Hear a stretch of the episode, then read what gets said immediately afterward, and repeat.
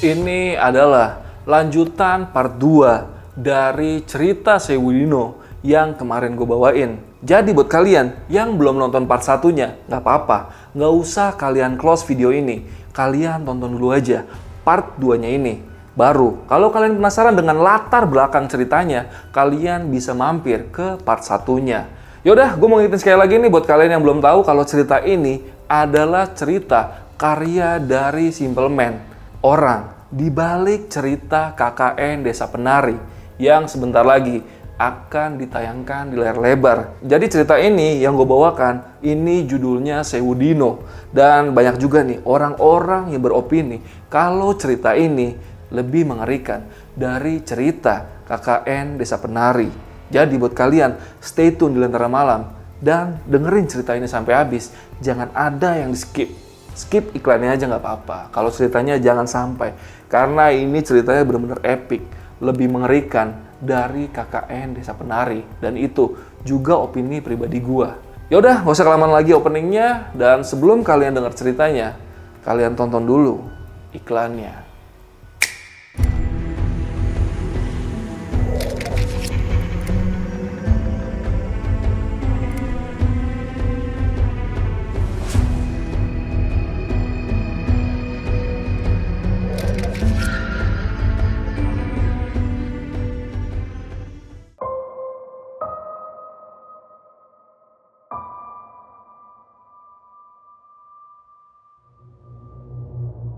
Ia masih tertuju nih pada perut besar Dela yang kata Erna dihamili oleh Mbah Tamin.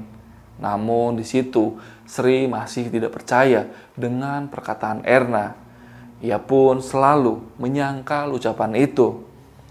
Sri terus membasuhnya hingga sampai ke tangannya yang penuh dengan luka borok.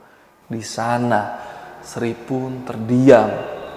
Ia lupa kalau dia belum mengikat tangan dan kaki Dela.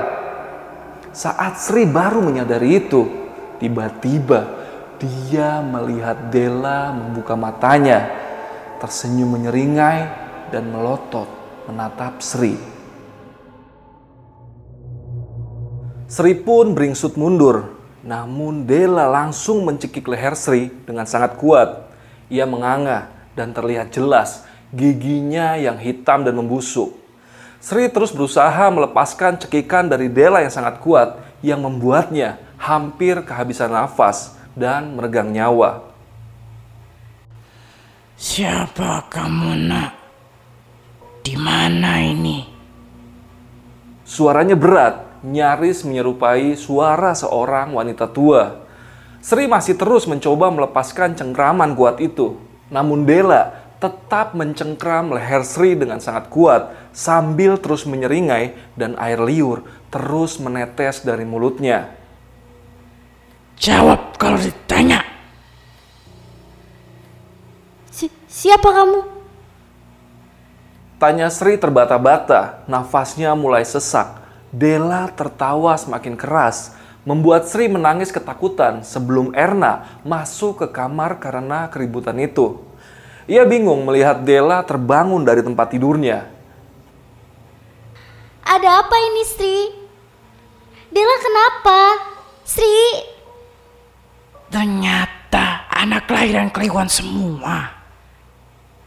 Dela menyeringai melihat Erna sebelum akhirnya melepaskan cekikan itu. Ia melompat ke atas ranjang, merangkak kemudian seakan tertawa kegirangan di atas ranjang.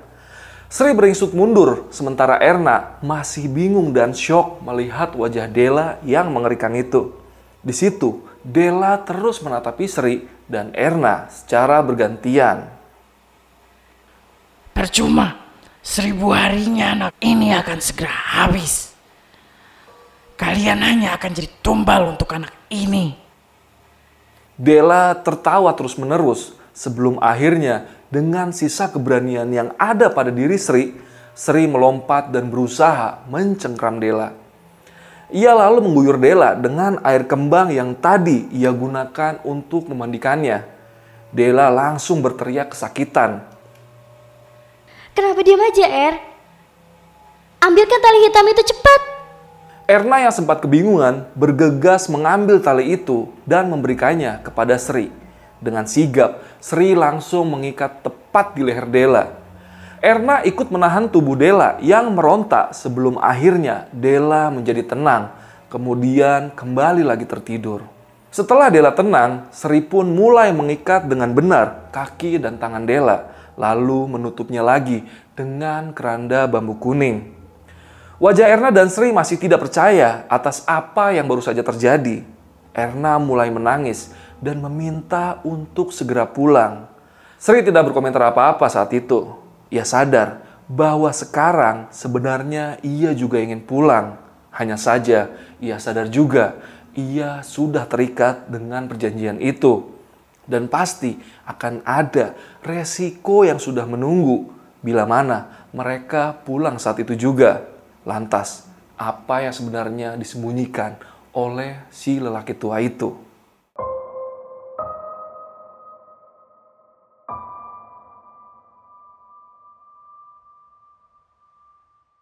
Sri menceritakan semuanya kepada Erna. Ia lalai dalam menjalankan tugasnya. Ia membasuh Dela tanpa mengikat tali di kaki dan tangannya terlebih dahulu.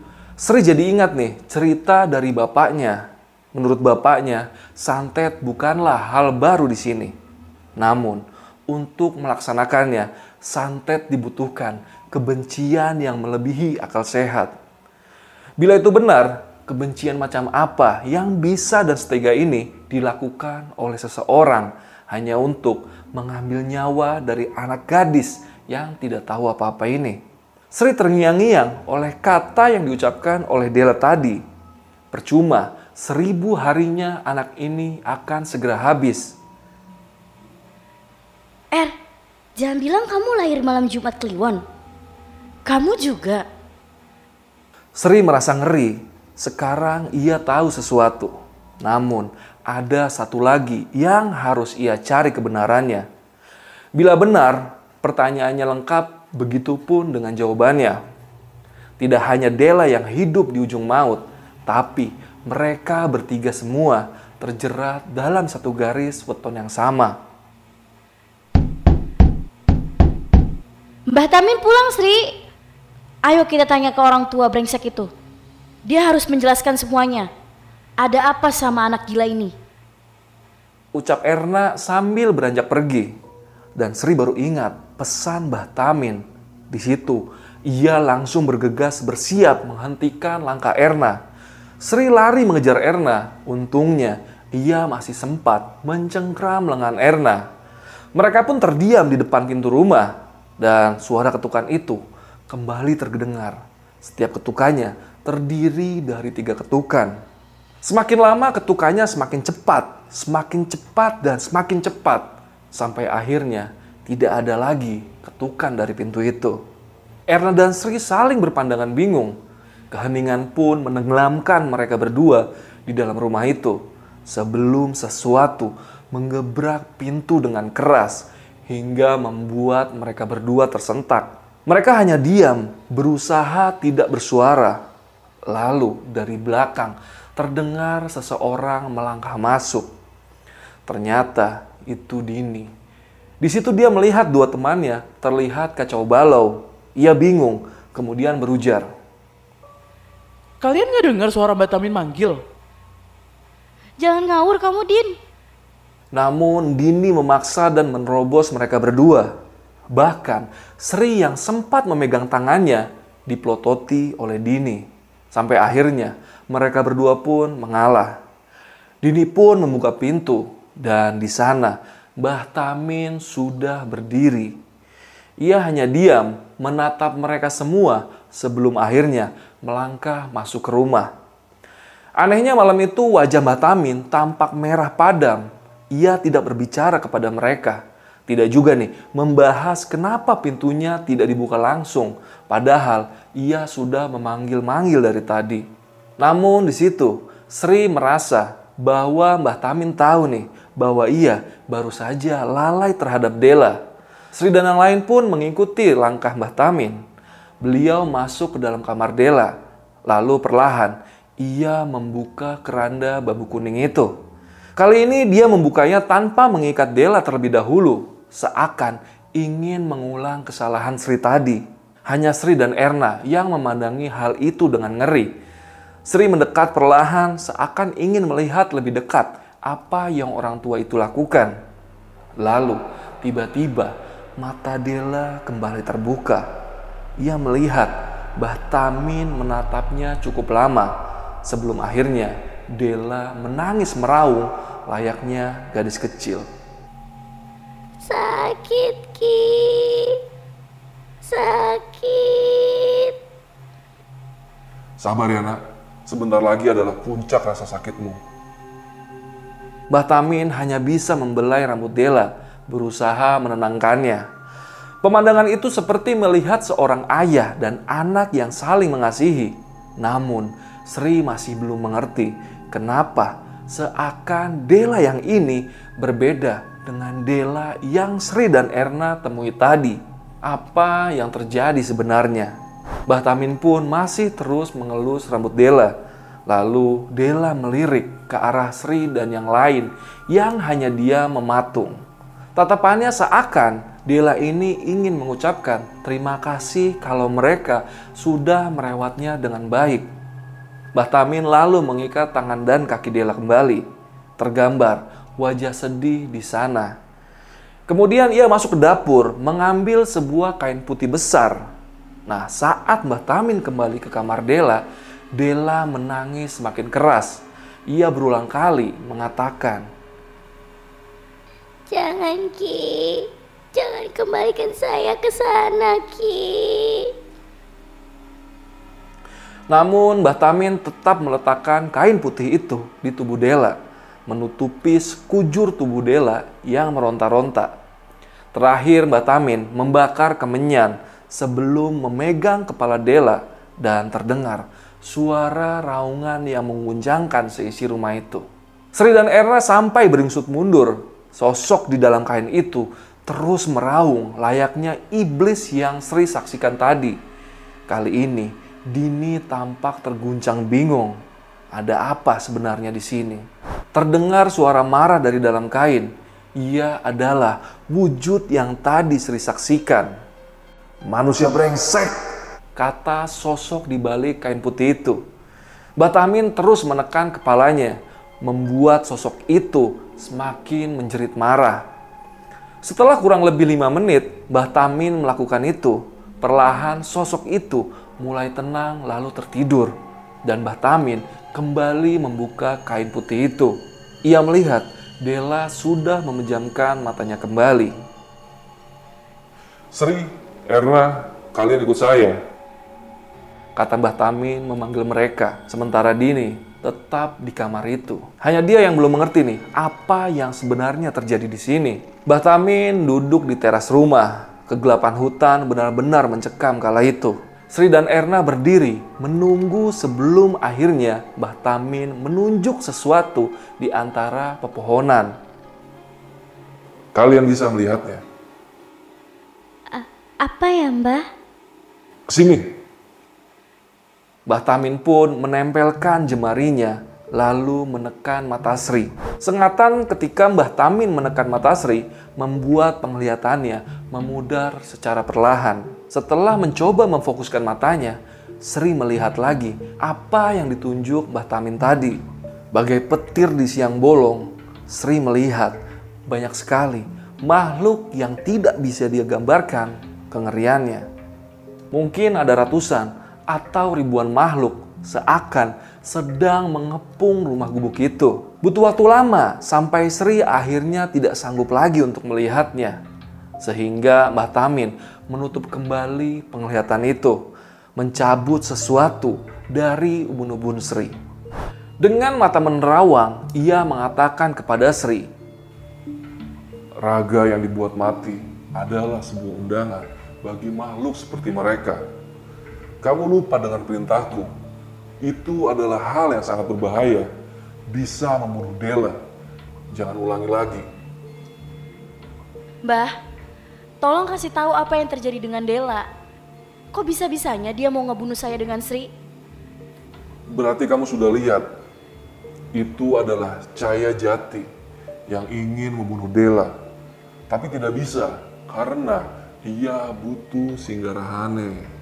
Seperti sepasang suami istri, santet seribu hari hanya dimiliki oleh orang yang siap menanggung dosa dan siap mati bersama-sama. Sri dan Erna masih terlihat bingung, tidak mengerti apa yang diucapkan oleh Mbah Tamin. Mbah Tamin pun lanjut menerawang jauh, menatap sisi hutan tergelap yang Sri saksikan dengan mata kepalanya sendiri bahwa mereka tidak sendirian di hutan ini. Dengan suara berat, Mbah Tamin mengatakannya. Terlalu awal untuk mengerti semua ini. Intinya, ilmu santet seribu hari adalah pembuka ritual untuk menghabisi satu garis keluarga sampai habis keseluruhannya. Setelah percakapan itu, Mbah Tamin melangkah masuk ke dalam kamar, mengunci pintunya, dan membiarkan semua kejadian itu meluap begitu saja dengan pertanyaan besar yang masih menggantung di atas pikiran Sri dan Erna.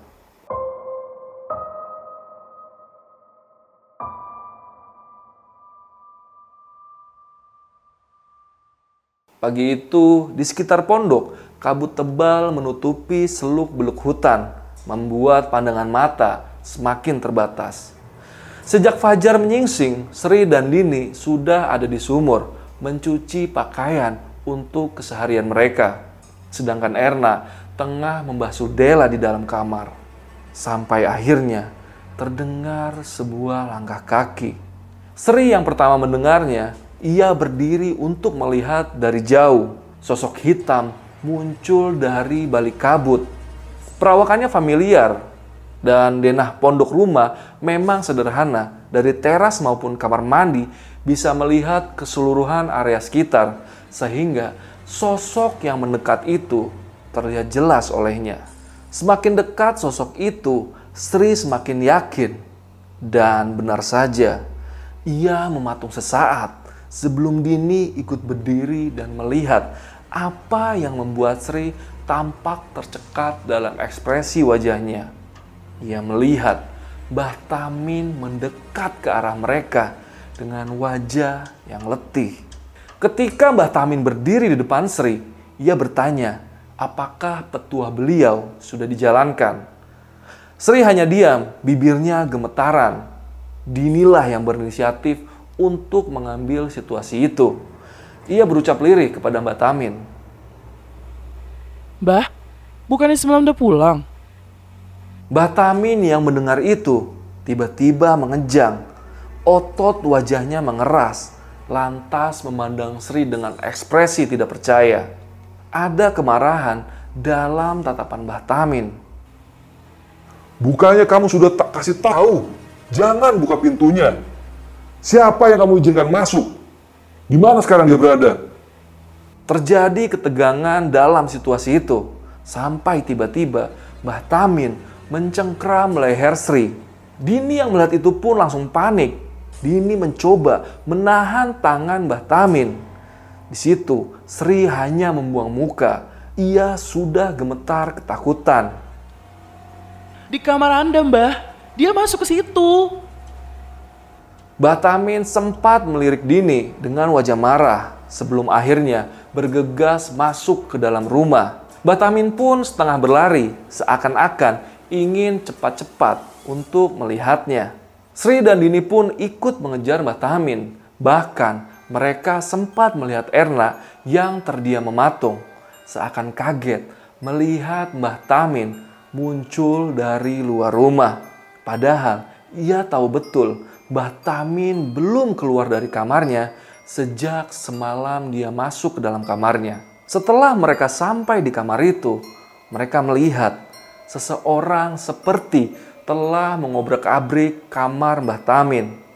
Semua barang Mbah Tamin berantakan, namun yang membuat semua orang tercengang adalah di atas ranjang tempat tidur beliau ada patek nisan dari kayu yang bertuliskan At Mojo. Nama keluarga tempat mereka mengabdikan diri. Krasa Atmojo. Cukup lama bagi Mbah Tamin memeriksa benda itu. Tanpa melihat Sri dan Dini, Simbah berucap, Apa yang dilakukannya saat dia ada di sini semalam? Sri kali ini yang berbicara, ia mengatakan semuanya, termasuk kejadian yang terjadi pada Dela semalam. Mimik wajah Mbak Tamin berubah. Ia diam sebelum akhirnya berjalan menuju Dela. Mbah Tamin melihat anak gadis itu masih terlelap dalam tidurnya. Ia membelainya layaknya anak gadisnya sendiri. Sama seperti sosok yang ia lihat semalam. Siapa sosok itu sebenarnya? Sri terlihat berpikir seakan mencari tahu jawaban itu. Setelah hari itu, Mbah Tamin mengatakan bahwa ia akan lebih sering keluar rumah. Pesannya sama seperti dulu, jangan pernah bukakan pintu manakala hari sudah petang. Sri, Erna, dan Dini mengangguk di situ. Pertanda mereka bertiga mengerti. Namun perlahan, semua mulai memikirkan ke mana Simbah sebenarnya. Setiap kali ia pamit untuk pergi.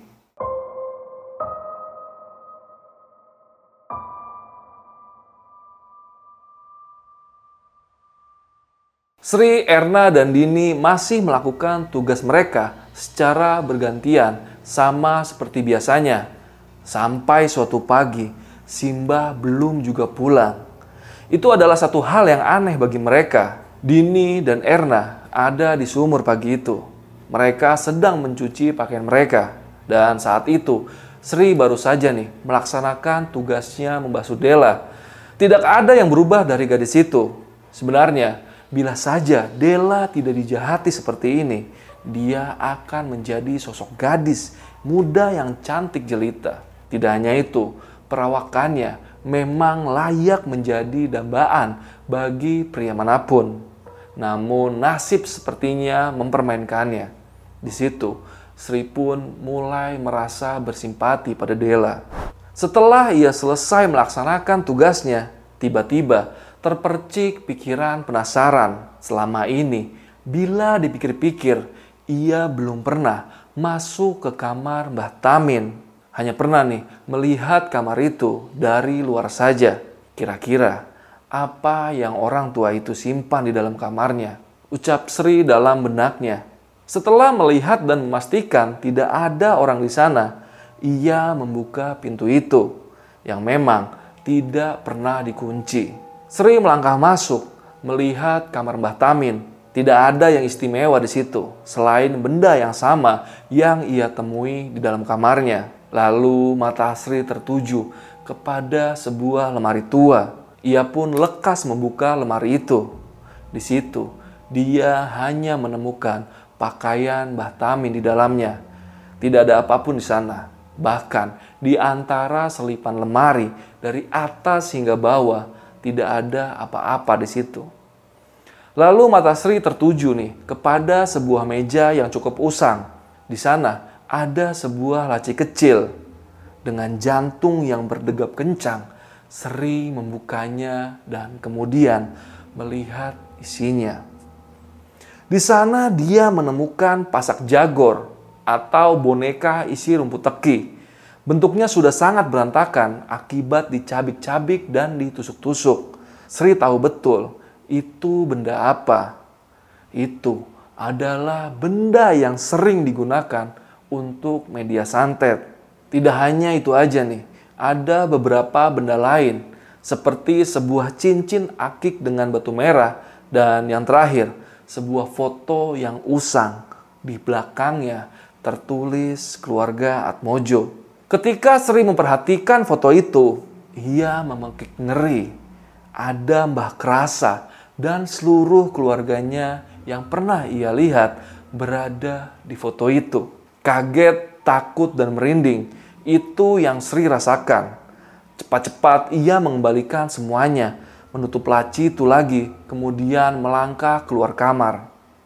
Saat Sri membuka pintu, ia tersentak kaget melihat Erna dan Dini menatapnya dengan tajam. Sri, kamu ngapain di kamarnya Mbah Tamin? semalam si Mbah Tami nyuruh saya bersihin kamarnya. Meski curiga, Erna dan Dini menerima alasan itu. Lalu mereka pun melewatinya begitu saja. Namun perasaan Sri pagi itu sudah porak-poranda dengan pemikiran-pemikiran gilanya. Sejak hari itu, setiap kali berpapasan dengan Simba, Sri seperti terguncang. Ia tidak bisa nih menutupi ketakutannya. Namun, dari cara Simba melihat Sri, tampaknya beliau tahu sesuatu dan itu membuat Sri tidak tenang. Ia sering kali nih merasa kalau Mbah Tamin selalu memperhatikan gerak-geriknya.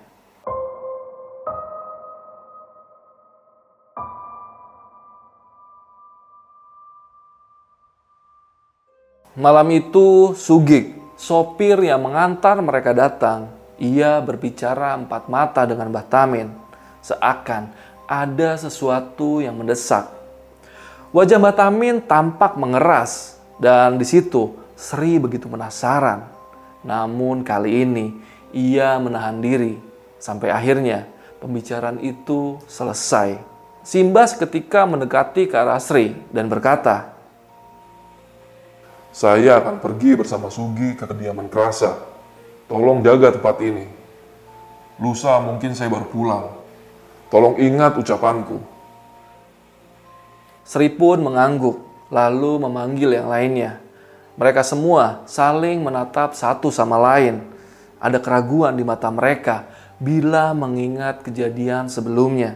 Namun tidak ada nih yang berani memprotes ucapan Simba karena takut beliau akan marah lagi seperti sebelumnya. Malam itu ketika Mbah Tamin sudah pergi, Sri merasa ia harus memeriksa kamar beliau lagi.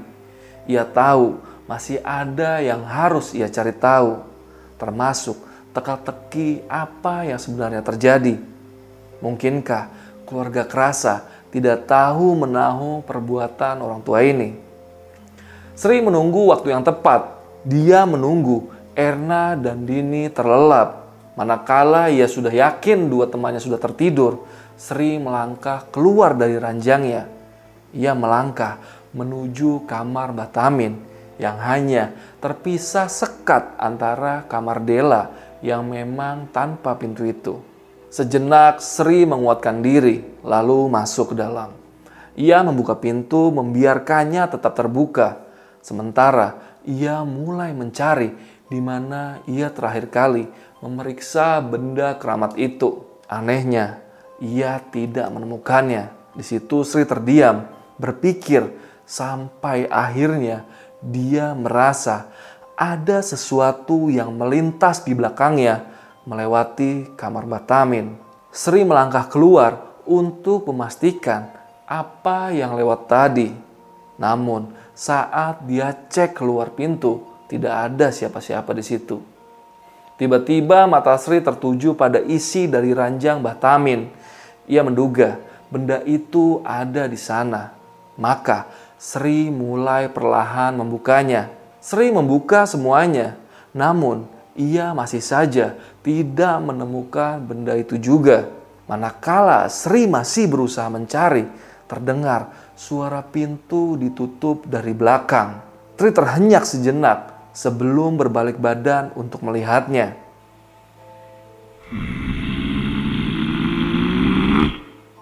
Sri pun memalingkan pandangannya ke arah pintu kamar. Di situ dia melihat Dela sedang menatapnya dengan senyum yang menyeringai. Masih anak kecil, berani sekali cari masalah. Kata Dela seraya tetap berdiri menahan pintu. Kepalanya menggede ke kiri dan ke kanan seakan menertawakan Sri yang tengah meringkuk ketakutan. Kok bisa? Coba pikirkan nak, kenapa orang tua itu membuka keranda ini lalu tidak mengikatku dengan benar? Manusia itu terkadang lucu ya. Sri pun terdiam. Ia tiba-tiba berpikir, apa Mbah Tamin sengaja membuka keranda itu untuk hal ini. Harusnya Sri berpikir bahwa kepergian beliau bukanlah sesuatu yang aneh. Yang aneh adalah Mbah Tamin pergi dengan membiarkan keranda Dela tetap terbuka. Dela merangkak, ia mendekati Sri yang sudah meringkuk. Namun aneh, di situ Dela hanya melihati wajah Sri saja, sembari tetap tersenyum. Kamu tidak akan mati, nak. Caranya jadi membuatku malas mengambil nyawamu. Saya beritahu sesuatu. Ada apa di sini? Ada sebuah pohon beringin di timur tempat ini. Cari sebuah batu yang tertata, lalu buka isinya. Kemudian Dela berdiri, membuka pintu, lalu menutupnya lagi, meninggalkan Sri yang masih ketakutan di dalam kamar itu. Sri yang masih terjebak dalam ketakutan perlahan berdiri menuju kamar Dela dan di situ dia melihat Dela sudah kembali tertidur di sana. Tidak lupa ia menutup kembali keranda kuning itu lalu kembali ke kamarnya.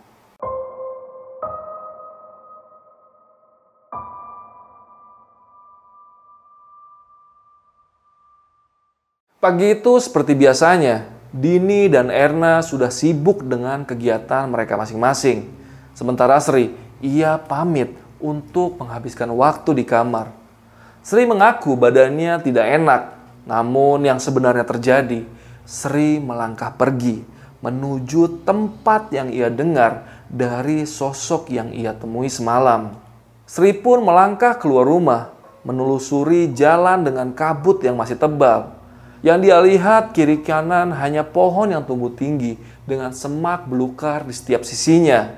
Setiap langkah kaki Sri terdengar gemeresak dedaunan yang berserakan dengan aroma tanah yang masih tercium sengap. Sri terus berjalan ke arah timur sampai akhirnya ia melihat pohon itu.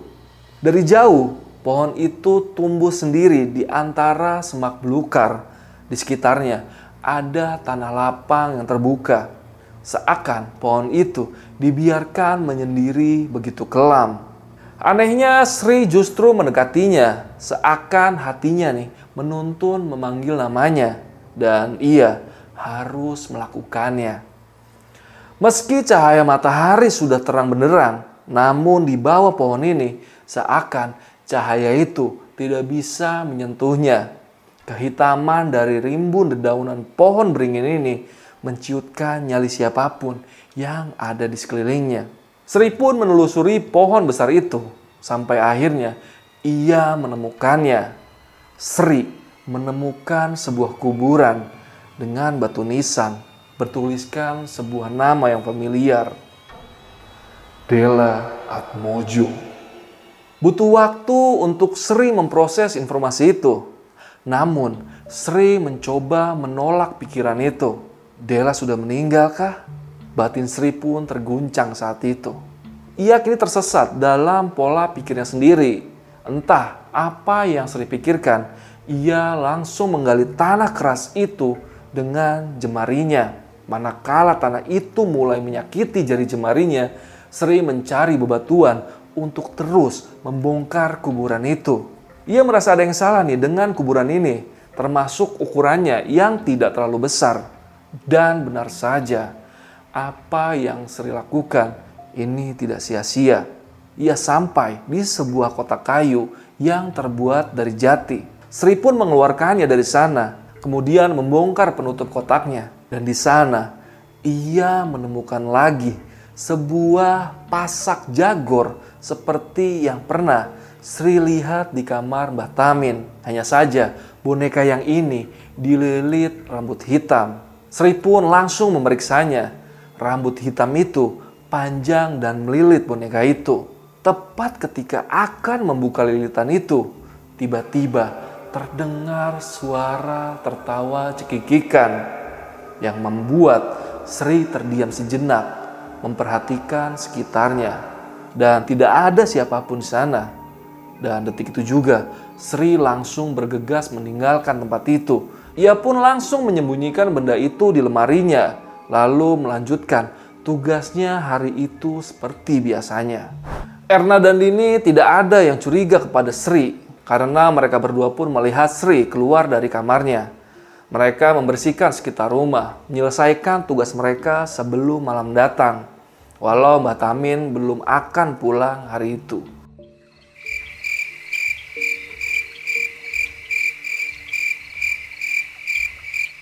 Malam sudah datang. Sri ada di dapur. Ia baru saja nih melihat Dini mengambil air. Malam ini tugas Dini untuk membasuh Dela di kamarnya. Sedangkan Sri memasak untuk esok hari. Erna ada di dalam kamar sendirian. Ketika tugas Sri sudah selesai, ia berniat nih pergi ke kamar untuk istirahat. Firasatnya tiba-tiba memburuk saat ia sedang berjalan menuju ke kamarnya. Sri sempat berhenti sejenak di depan kamar Dela, melihat Dini yang sedang membilas Dela. Di situ, Sri melihat Dini membilas tubuh anak malang itu dengan sangat telaten. Kemudian, ia melanjutkan perjalanannya untuk menuju kamarnya. Dan di sana, Sri tercekat melihat Erna memegang boneka itu. Tangannya tengah melepas rambut hitam itu. Dan saat Erna sudah melepas rambut yang melilit boneka itu, tiba-tiba terdengar suara Dini berteriak dari arah kamar Dela yang spontan mengejutkan mereka berdua. Mereka segera melihat apa yang terjadi pada Dini dan belum sampai ke kamar Dela, tiba-tiba ada sosok yang merangkak keluar dari kamar Dela, menatap mereka berdua dengan senyuman menyeringai. Ya, itu Dela. Sosok Dela melihat mereka sejenak sebelum akhirnya memuntahkan sesuatu di hadapan Sri dan Erna. Kemudian sosok itu merangkak pergi keluar dengan cepat. Dela memuntahkan daun telinga dari mulutnya. Sri melihat Dini menangis di kamar sambil memegang salah satu daun telinganya. Di situ, Dini masih tetap menangis, sementara Erna cuma bisa diam dan gak mengerti apa yang sebenarnya terjadi. Kini, mereka menatap hutan gelap itu. Mereka harus bertanggung jawab mencari Dela di tengah hutan itu. Atau orang tua itu akan membunuh mereka bertiga saat ia kembali esok hari. Sri melangkah masuk ke dalam kamar, di mana ia melihat Dini masih terus menangis menutupi salah satu daun telinganya. Dini hanya terduduk sambil merintih kesakitan. Din, tanya Sri, dan hanya dijawab tangisan penuh ketakutan oleh Dini. Sri pun mendekat, melihat lebih jelas apa yang terjadi pada Dini. Di sana, ia melihat telinga Dini benar-benar tampak robek dengan darah segar masih mengalir dari telinganya. Dini kehilangan satu daun telinganya. Ketegangan semakin memuncak manakala Dini tiba-tiba berujar sebuah kalimat. Sisa waktu seribu hari anak ini hanya tinggal menunggu bara api padam. Sri pun bangkit dari tempatnya dan kemudian di situ dia melihat Erna yang masih shock dengan apa yang terjadi tadi. Ayo cari anak itu, mumpung belum jauh. Apa? Cari anak itu? Malam petang seperti ini? Gila kamu ya? Kamu itu masih belum paham posisi kita ya? Gimana kalau orang tua itu tahu kalau Dela pergi? Lalu ini punya siapa? Siapa yang punya ini? Ini punya kamu kan? Suara Erna meninggi, menjawab sambil membanting boneka itu. Sri pun terdiam, ia tidak bisa menjawab pertanyaan Erna. Ia tidak tahu menahu, dan bila memang karena benda itu semua ini terjadi, memang dialah penyebab semua ini. Dengan setengah pasrah, Sri pun berucap, tolong jaga Dini, biar aku yang cari anak itu. Sri pun mengambil satu lampu petromak yang tergantung di dapur, lantas keluar menembus kegelapan hutan yang sudah memanggilnya sedari tadi. Baru saja ia keluar, Sri bisa merasakan hembusan angin dingin yang langsung menusuk ke dalam tulangnya. Berbekal lampu petromak di tangannya, Sri berlari entah ke mana, mengikuti jalan setapak, berharap ia masih bisa mengejar Dela yang bisa ada di mana saja di dalam hutan itu. Ia tidak tahu nih seluk-beluk hutan ini. Sejauh matanya memandang, hanya ada bayangan pohon dan kabut tebal. Sisanya hanya suara gemeresak kakinya menembus semak belukar yang terkadang menggores kulitnya. Selain itu, nafas Sri terasa lebih berat karena ketakutan sudah menemaninya semenjak keluar rumah tadi. Sudah tidak terhitung berapa banyak ia melintasi pohon-pohon besar. Mata Sri awas melihat sekeliling, sementara tangan dan kakinya meraba apa pun yang bisa ia pegang, hanya agar ia tidak terjelembab pada tanah yang tidak rata. Namun, Sri masih belum juga menemukan tanda-tanda keberadaan Dela. Berjalan dari satu ke tempat lain rasanya mustahil ia bisa menyisir keseluruhan hutan ini. Sampai akhirnya Sri merasa ia tahu di mana keberadaan gadis itu. Dan semoga saja apa yang dipikirkan Sri itu benar-benar terjadi. Sri bisa melihat tempat itu bahkan dari jauh, bayangan hitam besar sampai akhirnya Sri merasa ia tahu di mana keberadaan gadis itu. Dan semoga saja itu benar. Sri pun bisa melihat tempat itu bahkan dari jauh. Bayangan hitam besar rimbun itu seakan tidak kehilangan kengeriannya sedikit pun. Meski kaki Sri letih menempuh jarak sejauh itu, ia berlahan tetap mendekati pohon beringin itu. Tempat di mana ia menemukan boneka itu. Terdengar suara langkah kaki Sri yang menembus semak-semak dan akhirnya ia berdiri tepat di bawah pohon itu. Di sana dia melihat Dela yang sepertinya sudah menunggunya dari tadi. Ia hanya duduk menggoyangkan kakinya seakan tahu Sri akan menemukannya. Gerak tubuh Della membuat Sri tidak nyaman. Terkadang ia menggedekan kepalanya seakan tulang lehernya tidak dapat menyangga isi kepalanya. Orang tua itu rupanya tidak bodoh ya. Percuma saja, aku tetap tidak dapat keluar dari hutan ini. Sudah dekat waktunya. Sebentar lagi. Kamu pikir saya sengaja menipumu kan? Masih belum mengerti juga. Seketika itu, Della tertawa cekikikan. Sri tidak pernah melihat suara tertawa semengerikan itu. Sri pun bergegas lari kembali ke rumah tanpa membawa Della.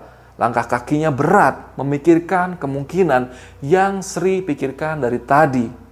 Dan saat ia masuk ke dalam rumah, ia melihat genangan darah sudah berceceran. Sri mengikuti jejak darah itu yang berakhir di kamar mereka bertiga. Di sana, ia melihat Dini menutupi wajah Erna dengan kain. Erna meninggal, Sri. Dia muntah darah. Sri melihat wajah Erna, hidung dan bibirnya bersimbah darah, sama seperti patung yang Erna banting tadi, di mana di bagian kepala si patung hancur berantakan. Sekarang ia tahu penyebab sebenarnya santet ini. Oke, itu tadi cerita part 2 dari ceritanya Simple Man yang judulnya Sewu Dino dan masih ada lanjutannya lagi di part 3. Jangan lupa subscribe channel ini biar kalian bisa tahu update part 3-nya yang akan gue upload besok malam. Yaudah, stay tune terus di Lentera Malam dan jangan lupa cek juga YouTube channelnya Simple Man. Yaudah, paling malam ini cukup segitu aja untuk part 3-nya. Tunggu aja besok gue upload. Gue izin pamit, Adit dari Lentera Malam. Bye.